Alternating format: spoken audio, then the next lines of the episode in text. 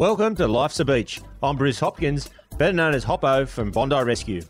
Each week I'll be sharing some stories, the good, the bad, and everything in between. I'll be chatting to guests about their life experiences and giving our listeners an insight to the challenges we have faced in our lives. We'll share a few jokes and some banter along the way, and hopefully our experiences will resonate with you. As the saying goes, while life's a beach, it can also be a bitch.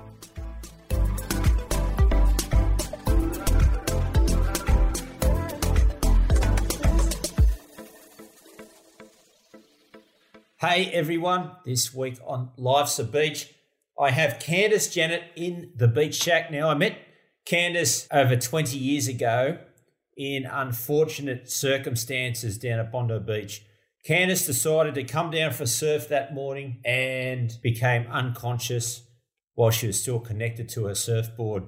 Myself, along with other lifeguards, brought her back into shore and then started resuscitation as she had no pulse, no breathing. She was basically dead in front of us. It's a pleasure now, though, to uh, get Candice to tell her story of 20 years ago.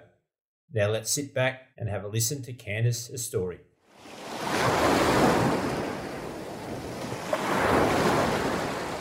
This week in the Beach Shack, it's a pleasure. Now, it's a long time since I've seen this person, and it's a great story, a great outcome.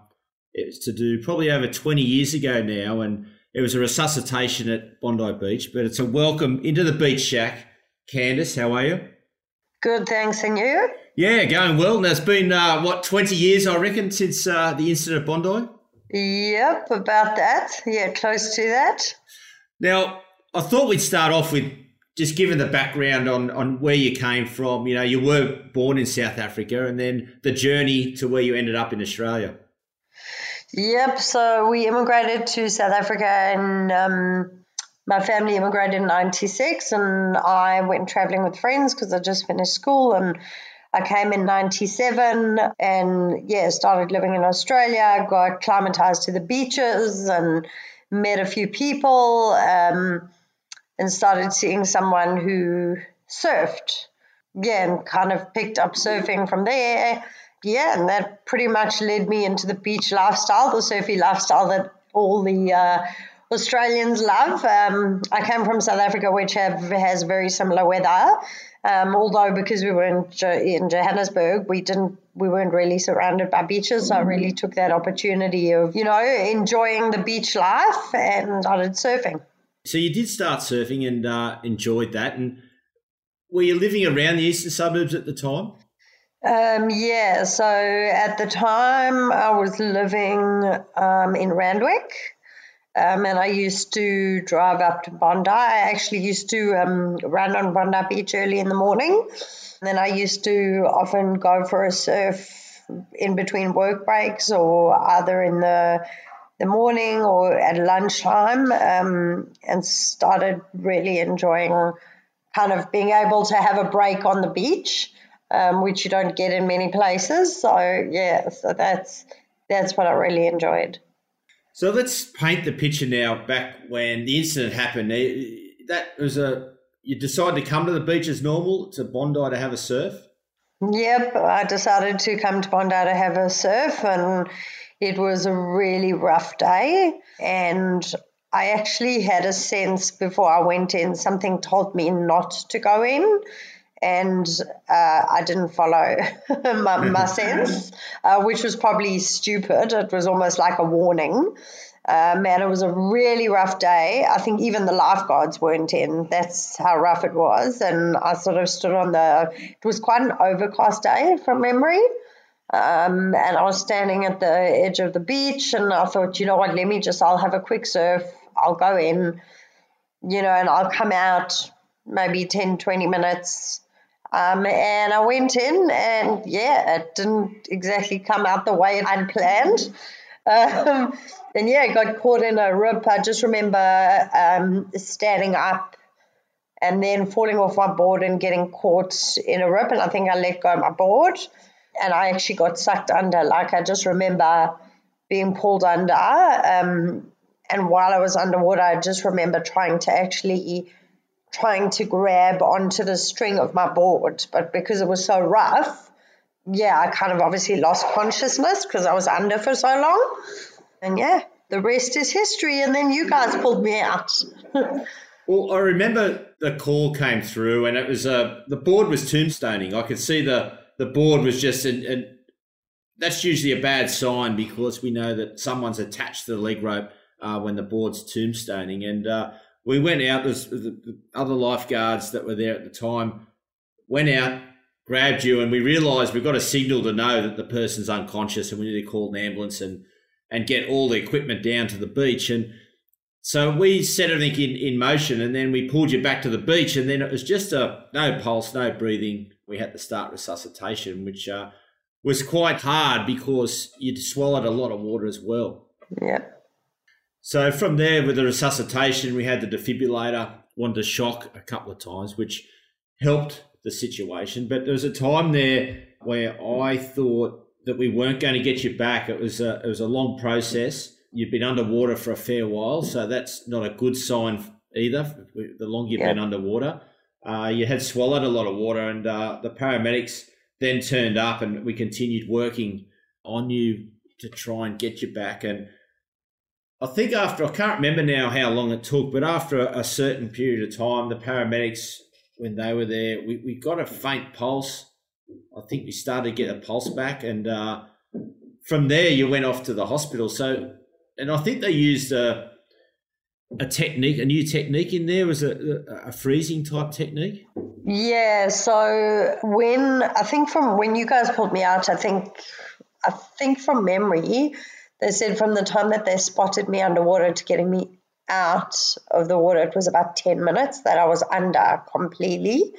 So, really, like I was quite close to brain damage. And then when they brought me in, because my temperature was so high, my brain um, waves at the time were like a stroke patient. So, basically, when your brain is affected, um, so I think it was level three or level six, where is comparative to a stroke patient, where there's no um, response in no normal response in the brain. And what happened was because my temperature was so high and my head had swollen, when I arrived at hospital, the head of the ICU, there was a in a cool machine. And there was only at the time two machines in the whole of Australia that were circulating between hospitals. And when I arrived, they actually were moving that machine out of Prince of Wales and they were actually moving it on to St. Vincent's and it was already on the truck. And as I had arrived in and they brought me in, the head of the ICU doctor ran out to the car park and stopped the machine from leaving. So it was just very well timed the way that the whole thing happened and they brought the machine back in and he said he needs it urgently. He think it may work on me. I was actually one of the first patients that they had ever used it on that was in the age range that i was at the time. So i was 25 at the time and this machine had only ever been used on really really young patients or very old stroke patients. So there was no one within the age bracket of 18 to 40 um, that it had been used on. And basically, it's called an InnerCool machine. And what it does is they uh, put a gold catheter through your groin up into just below your heart. And it takes your blood out of your body and cools your blood to a hypothermic level and then repumps the blood, the cold blood, back into your body to bring down your temperature. And as they started doing that slowly, my vital signs started coming back and my brain pulses started returning. And they started then seeing some brain activity and brain waves returning. And I think they did it for quite a few hours. I think it was quite a number of hours that they did that. They made sure that they, they kept doing it until my body was cooled down and they had um, obviously the tinfoil on me and whatever else to help keep my temperature at a really low level. And then, yeah, my vital signs started coming back in, in the whole time I was in a coma. And obviously, I had breathing tubes and everything breathing for me. But actually, after I um, came out of consciousness and I came out of the coma and they took the breathing tubes out, they actually had said that they were very surprised that it actually worked because of the level of no brain capacity that I had when I, when they brought me into the hospital. Um, and they said when I started talking, they said they'd actually waited for me to talk to see if there was any brain injury or brain damage. They said that they could not actually believe that I came out of it completely clear with no brain damage because basically, I think in our age, age range, after it happened to me, a few, I don't know if it was a year later or a few months later, um, a similar story happened to a lady who was also in her late 20s, and they used the machine on her, and she was under for a good 25 minutes. And um, yeah, her mother actually said if you, because she was a lawyer, her mother said if you can't bring her back normally, don't bring her back. And they actually brought her back, same way as me, and she's 100% normal. And they actually said that they could not believe the two of us came back with no brain damage at all from this machine because, based on the amount of time that we had been under, no brain waves when they brought us in, they could not believe that both of us returned to normal.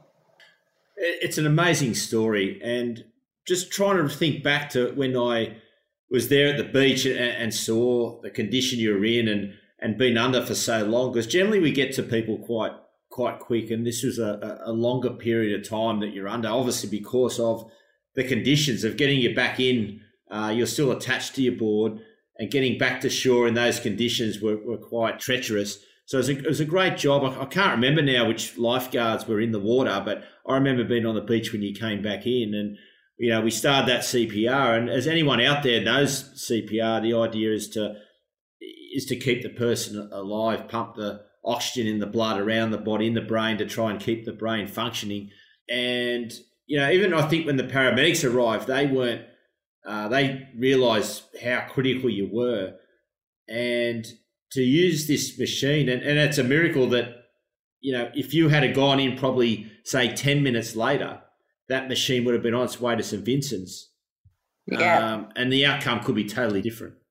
Absolutely. Well, actually, it was, they say that the reason I returned to normal was because of the rapid speed that everything had happened. It was almost like the machine hadn't left. And the craziest thing was the machine was on the truck to leave, and they said that there was actually a delay with the driver to take the machine. So it was almost like it was meant to be there for me, and they ran the head of the ICU when I came in ran out to the car park to get the machine. So it was because of the quick reaction and the quick thinking of all the people involved that actually saved my life and um, stopped me from getting brain damage because had the driver been there, the machine would have left, and chances are probably would have ended up, you know, either being brain damaged um, or dying. So it's, yeah, and it, it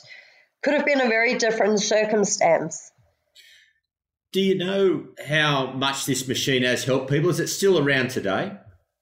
Yep. So what happened was the machine at the time, so this happened in 2005, and at the time, the reason why they only had two machines was because think each machine was valued at about $600,000 at the time. And they didn't have the funds to have more machines. But what happened was, after this had happened to me, the head of the ICU set up an organization to try and raise money to purchase more of these machines to allow them to save more people. And he actually asked me to speak at an event. And I ended up speaking at an event, a huge charity event where they, they invited quite big donors. And they ended up at that event from me speaking and uh, auctioning products off. They ended up raising enough money to purchase six other machines.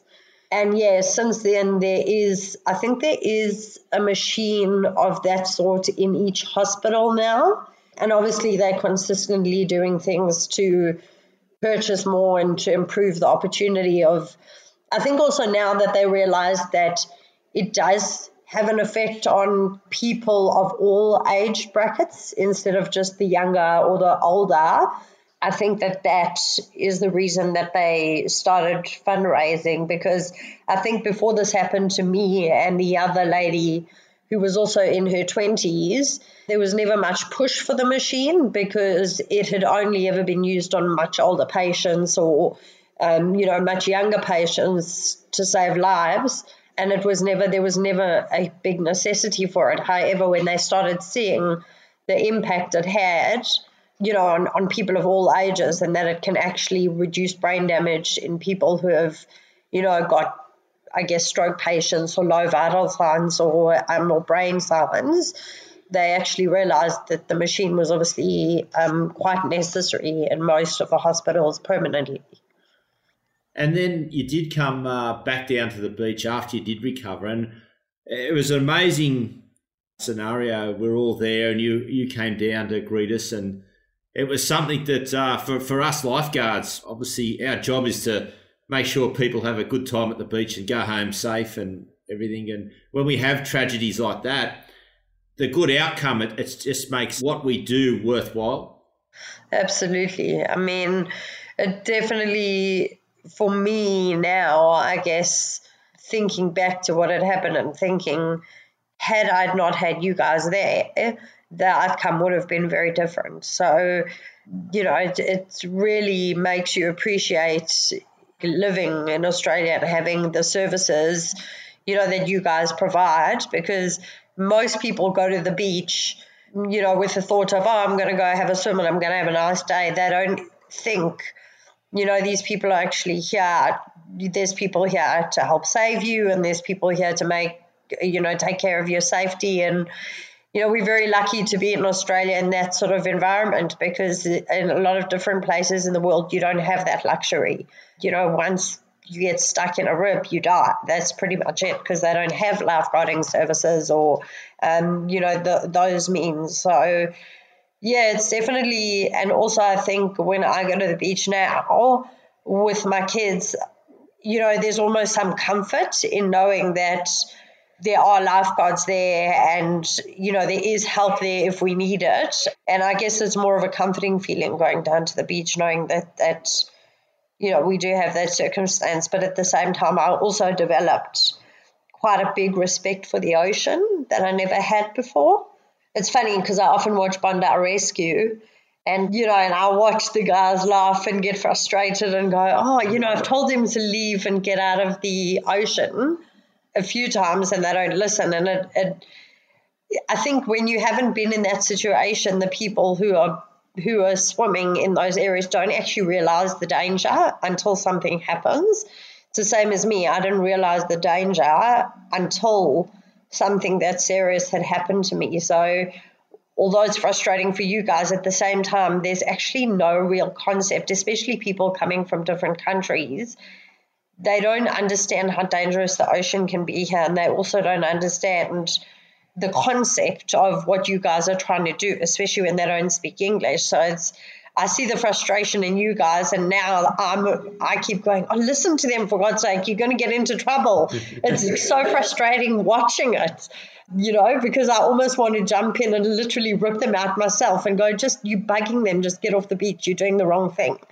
Yeah, even with my kids, like I mean, I've got an 11 year old and a nine year old, and I remember going down to Maroubra Beach and they both loved the ocean and they went quite far back and I didn't have my swimmers and I was standing on the the shoreline and they went quite far into the waves and I remember the lifeguards were on the left of me and my mom was with me at the time and she walked over to the lifeguards and went oh can you just use your microphone and call them out of the water you know they're getting too deep and the kids then came back and it was such a, a relieving feeling to know that we have that luxury here yeah, and we have that help. So yeah, I think that the services are amazing because without that, there'd be so many more fatalities. So when you came back to see us, you didn't have much memory apart from being in the when you went into the water, and then I suppose the time you woke up in hospital, and you I suppose you had to put all the pieces back together on what happened in between. Yeah, so basically, um, what happened was I lost short term memory for three weeks after it happened. Um, and when I recovered in hospital, um, the doctors and nurses actually ended up all laughing at me because I kept asking the same questions over and over again. Like, what time is it? What day is it? Why did I come here? How did I end up here? And apparently, you lose your short term memory, but it's actually your body's way of um, protecting yourself. It's almost like your, your memory detaches from the physical to help you recover. And then what happened was after about three weeks, I didn't completely remember what happened. I do remember going under, but I didn't quite remember obviously being saved and resuscitated and what have you because I wasn't conscious. But yeah, there is your your short term memory. You do sometimes have short term memory loss. So I lost my memory probably for about two to three weeks. And then I slowly started gaining it back over time. So yeah, it's it's it's not a, I mean, a few months after that, I had a dream almost of, of being pulled into the ambulance and being resuscitated, a very vivid dream of watching myself go through the process. And I'm not sure if that's actually what happened or, or if that was my subconscious actually saying to me, well, that's actually what happened in the whole scheme of things. But yeah, I remember going under and I remember waking up in the hospital with everybody around me. That's pretty much, and then obviously what happened after recovering in hospital and then coming to meet you guys to say thank you. And yep, that's pretty much what I remember. Yeah, so when you came back to meet us, we were so happy and stoked that you you, know, you survived and, and you're alive and everything. But what you did after that was amazing. You were so gracious that you know, you, you supplied a, a, rescue board for us. You put on a party for us. And just for listeners that out there, this all happened before Bondi Rescue even came about. This is way before Bondi Rescue. So you were so appreciative. So is that why you did that for us? Yeah, absolutely. I mean, it's the least I can do. I still feel I haven't done enough to say thank you. I mean, uh, what do you do for people that have saved your life, really, and brought you back to life? Like, there isn't, you know, thank you, I feel like doesn't cut it because it's, you know, because of you guys, you gave me my life back. You, you know, I got married. I met my husband a few months after that. Um, I've had three kids since then. I've basically, you know, had a life that wouldn't have been possible had it not been for you guys. So yeah, I mean, there's there's a huge, you know, just donating the board and and doing a party. I've, I guess felt like the least I could do um, to return the favor. I mean, although it's not quite the same favor, you know, it was just a small token of my appreciation to thank you guys for everything you had done. Yeah, and just show my gratitude because it's such a you know, it's such a huge thing to save someone's life. Um, you know, it's not it's not any normal job. Yeah, it's definitely. I mean, you give people life back. I mean, you provide them with futures that they wouldn't have necessarily had before.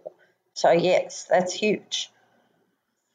Did you struggle after the fact? You know, months later, uh, with what had happened mentally, or and also getting back in the water was that something that you struggled with at all I mean, not so much mentally. I feel like I was just really thankful to be alive and really, you know, um, live each day as it comes and, you know, really enjoy, you know, having a sense of humor to things and being really lighthearted and, you know, because it really gives you, um, you know, places of value on life that I guess you never had before. Um, I did get back in the water to swim probably about two or three months afterwards because I wanted to face my fear and I didn't want to be scared of the ocean. I've always loved the ocean. So, however, there is definitely a sense of respect for the ocean that I never had before. So, in terms of me going in, even to swim now, I never turn my back on the ocean. I always face the ocean. I always look for the flags to swim in. I always make sure, like, I look for rips to make sure that there's no rips anywhere near me. You know, when I'm taking my kids out into the ocean with me, I always make sure it's not very rough and it's quite like we're standing in a safe zone where if anything happens, it would be easy to get out. Um, you know, because at the end of the day, the ocean is it's it's nature, and you know, nature has a funny way of um, you know changing its mind and deciding, yeah, deciding people's fate without them even knowing. And I guess that was the biggest learning experience that I had. Two of them was one to follow your sense um, when when you have a bad feeling, listen to it. Don't just ignore it. Um, because had I followed my feeling to begin with, standing on the ocean before I went in, uh, the I probably wouldn't have even gone in. So I think that was a huge thing. And then the other one is just having respect for nature and for what potentially could happen in those sort of circumstances. Do you think, in hindsight, now you've had that experience that's really going to help your kids in explaining what happened to you that they would understand more so than say this incident never happened to you? Yeah absolutely. I think it definitely does help in the sense of explaining the dangers. Um, however you know with kids um, you can tell them so much but they, they don't listen. They have to experience things for themselves. And i keep saying you know you don't want to get into a situation where you have to experience something like that yourself because the outcome could be very different. So, you know, I'm always telling my kids know the story. And actually, Dino was one of the lifeguards who saved me. And I remember a few years after it happened, when I had my kids, he had had, I think, his his first kid. And we he lived around Randwick, and we actually lived a few doors down from him. And we were once at the park I said to my son, who was there at the time, and my daughter, oh, that, that was one of the guys who saved mommy. And I remember my kids walked up to him and said to him, Oh, you saved my mommy's life. Thank you. You know, and and he actually had tears in his eyes because he couldn't, you know, he like couldn't believe with like seeing my children. He I don't think he knew I had kids, um, and I hadn't actually seen him since since the party and yeah, he was just yeah, he was blown away. He said it was, you know, that's that's when you you realize the work you're doing is so meaningful. Um, because my kids went up to him and you know, I think at the time they were really young. They were only like five and three. And he had, I think, like his two year old there at the time. And he said, yeah, and he said it was just, it just happened at the right time because he was having a rough week you know, and it happened, and he said he just, yeah, he just welled up in tears when it happened, and we had had a chat.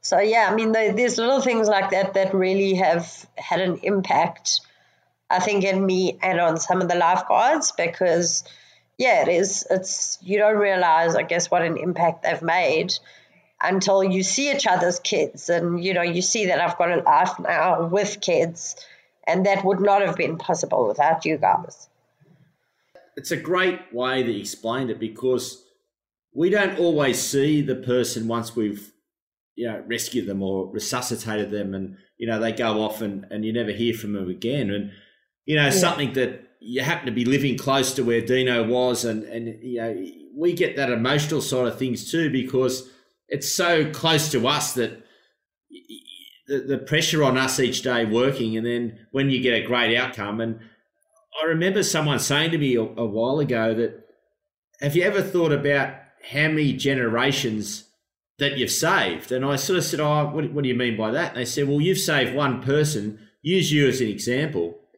Yeah. Now there's generations keep going on because you're alive, whereas if you didn't, yeah. it would have stopped that generation. Oh, 100%. And that's like, it's crazy because when I think of, you know, meeting my husband and getting married and having kids, like I've got three kids now to carry the generation forward where had I died, that would have been it. So yeah, I mean it's a big and it's it's great because yeah, it sees the potential of, of, you know, more life and you really give people life and you create more life from it because, you know, you guys not being there, it could be a very different outcome. And it's, I mean, it's devastating watching the stories when sometimes you watch Bondi rescue, you know, and you see a couple of the people whose families, you know, who, who they actually, it's too late and they lose a family member. And it's really devastating to watch, you know, because they just happen to be unlucky and happens to be too late. Um, but yeah, I'm just I'm just really one of the lucky ones, and there's really not enough thank yous to give for that.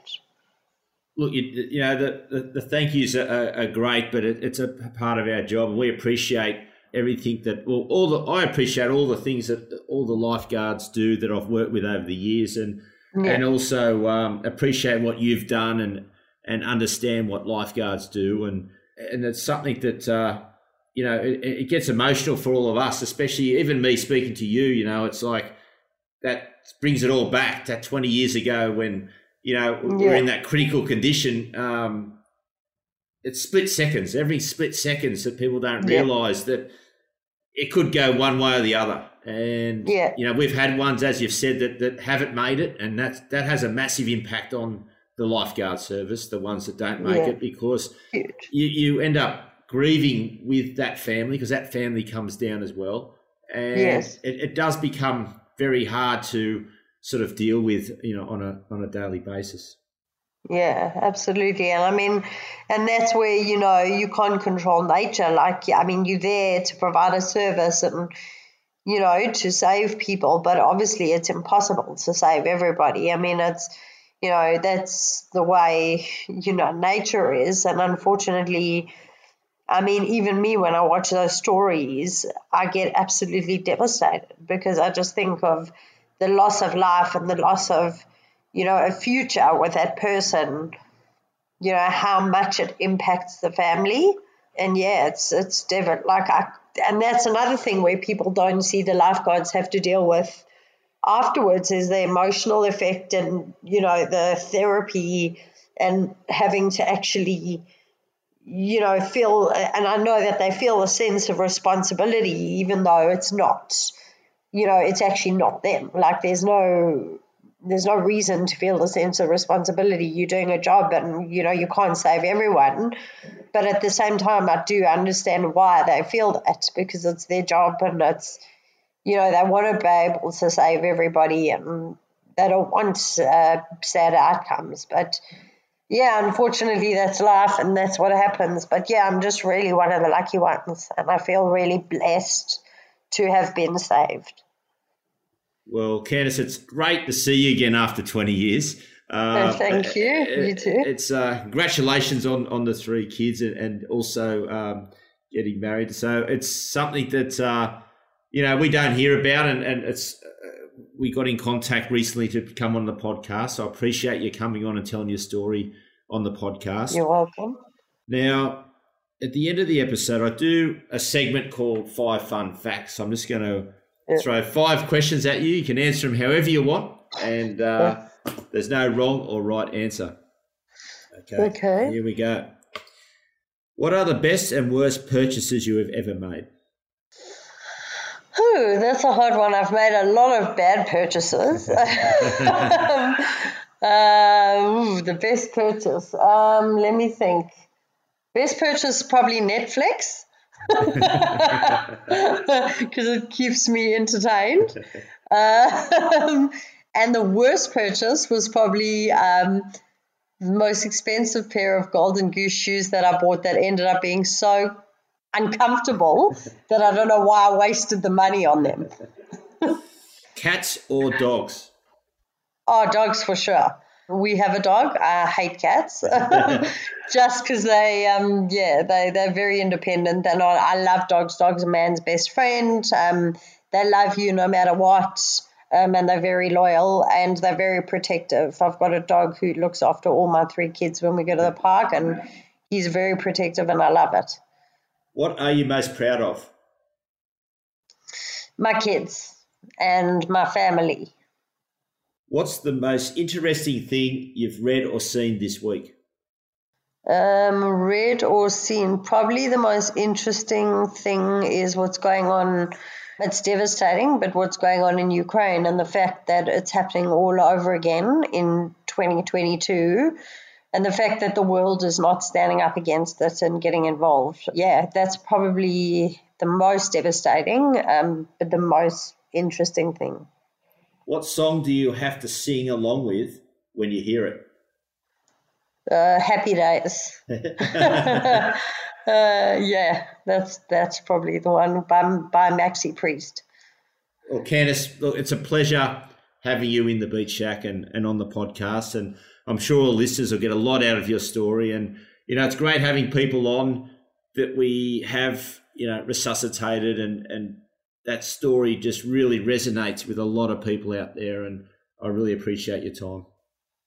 You're welcome, and thank you for asking me on. It's a pleasure as always, and yeah, I mean, um, thank you for everything again that you did for me and all the lifeguards did for me, and yeah, I mean, if I can ever do anything to repay the favor, let me know. Will do. Okay, perfect. Speak to you soon.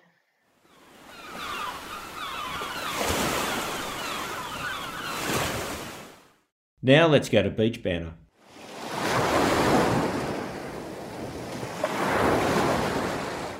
Okay, this week in the Beach Shack, we've got Jesse, the kid Polock, is back. How are you, mate? Good, Hopper. It's good to speak to you, mate. Now, mate, many years we've done the Rottnest swim, which for people that don't know where that is, it's over in uh, Perth in Western Australia.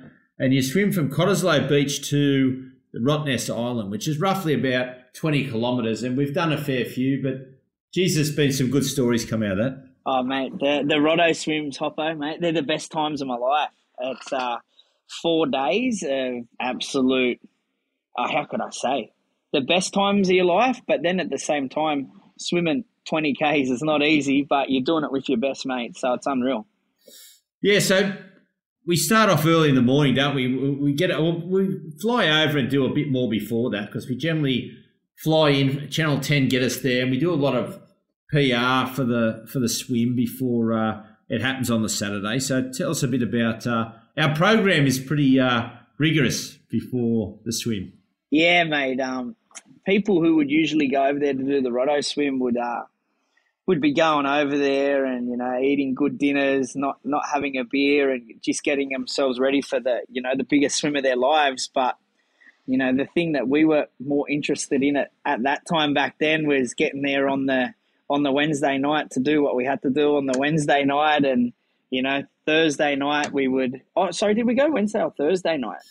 We started off on a Wednesday night, and eventually it was the uh, we got there on the Thursday. Yeah, but, uh, yeah, we used to like going out, having dinner, a few beers. Yeah, it was, it was good, mate, and uh, you know the the people over in uh, Western Australia were always really really nice to us, and uh, yeah, we used to have a ball, and then we would do the so we'd do whatever we would do on the night when we got there, and then we would have a, a kind of a recovery night on the Friday before the swim. But one thing we used to always do if there was a, a, new member that would be doing the swim, we would always make them go off the beach because we used to think, all right, if someone's going to get taken from a shark, they're going to get taken from, from the uh, the beach to the boat. well, I think yeah, poor, because poor Maxi had to do that a fair few times, didn't he? Maxi had to go off the beach.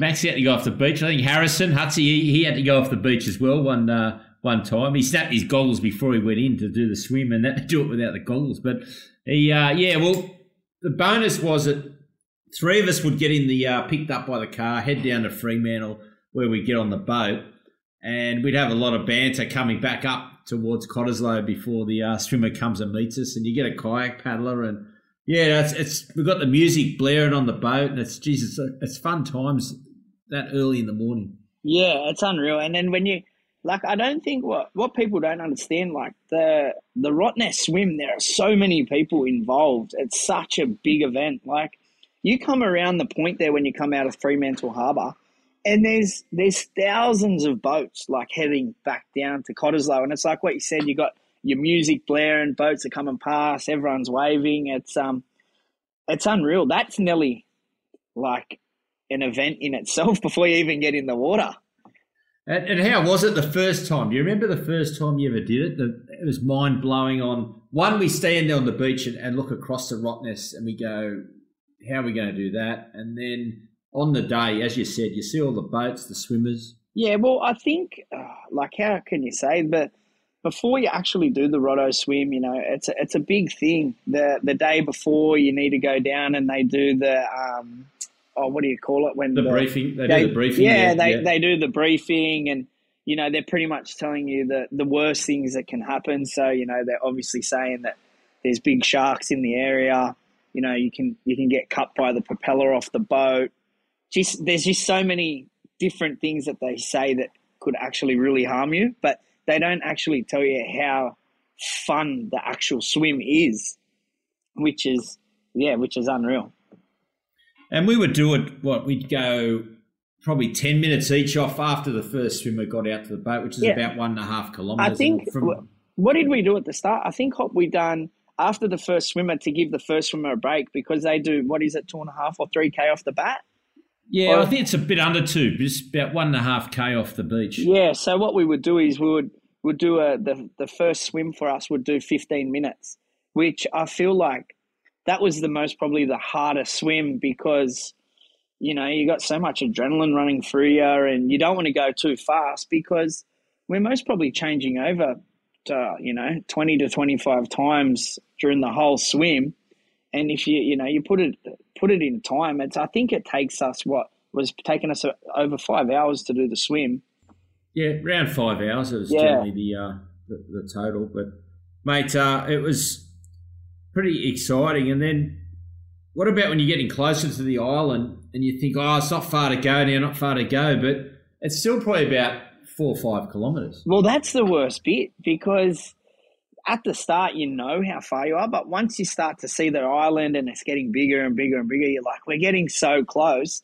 But then you're still so far away. And even that last bit when we all have to jump in the water together and swim in, because obviously one of the boys will go in and sprint to get to the line the quickest, but the other three would all swim in together. But by the time you nearly get to the beach, you're like, I'm buggered. I can't make it any further.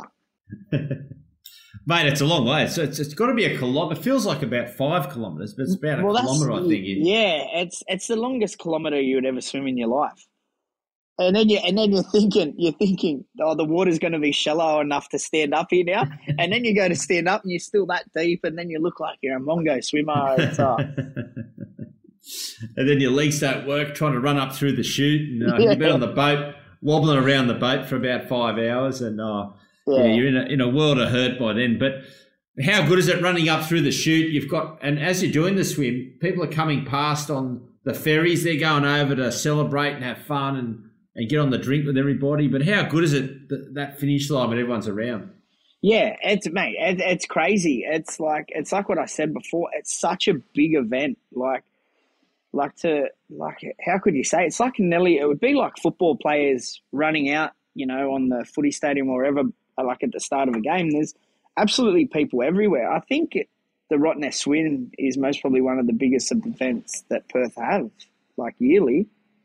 Yeah, I think it's the someone was saying the Rottnest Island, that's probably the biggest party they have alongside of New Year's Eve. I think it's a bit bigger, but yeah, it's a massive. And how good is it when you you finish, we have the shower, and uh, then we start having a couple of beers and mingling with the crowd. Yeah, it's unreal. Like the first when you know you have your first couple of beers, it's they just go down like water. It's because it's a it's a massive achievement. Like you've just swum like nearly 20 Ks, like in shark infested waters with your best mates. It's, it's unreal. So when you have that first beer, it's, it's the best thing ever.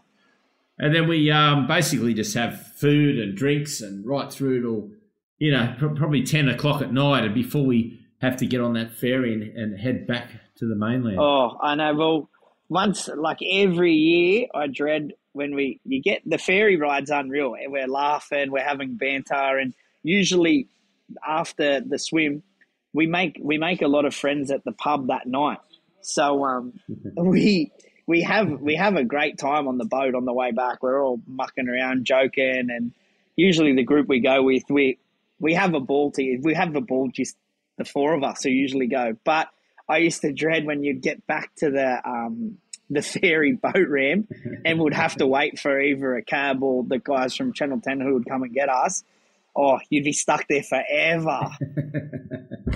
yeah, it would take a long time. Eh? You're tired. You've had a, a, too much to drink. You just want to go and go to bed, but you're stuck. Yeah. Uh, on on this wharf waiting to get home. Yeah, it's uh, it's crazy. And then you know you got people that are just blind drunk, punishing you. You know, you got there's bikes there. People are riding around bikes, and you're trying to get in the cab. Someone pushes in front of you.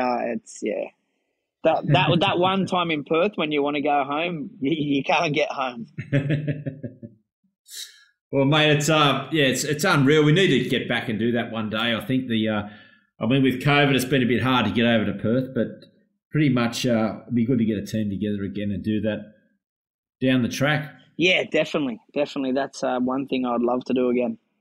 All right, Jesse, mate, good to have you in the Beach Shack, and uh, we'll see you soon. Cheers, Hop. See you, mate.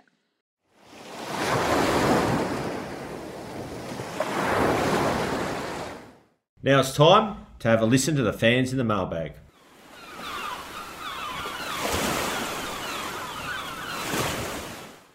This week's letter from the mailbag is from Chris, and he is uh, from Perth in Western Australia.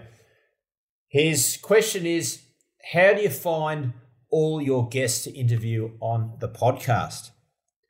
Well, Chris, it's a good question, mate. Uh, pretty much, it's uh, quite random. It's either people that I know or people I know of that can uh, come to me and they say there's they know someone with a really good story, and we chase them up and, and get them that way. Uh, a lot through social media, LinkedIn.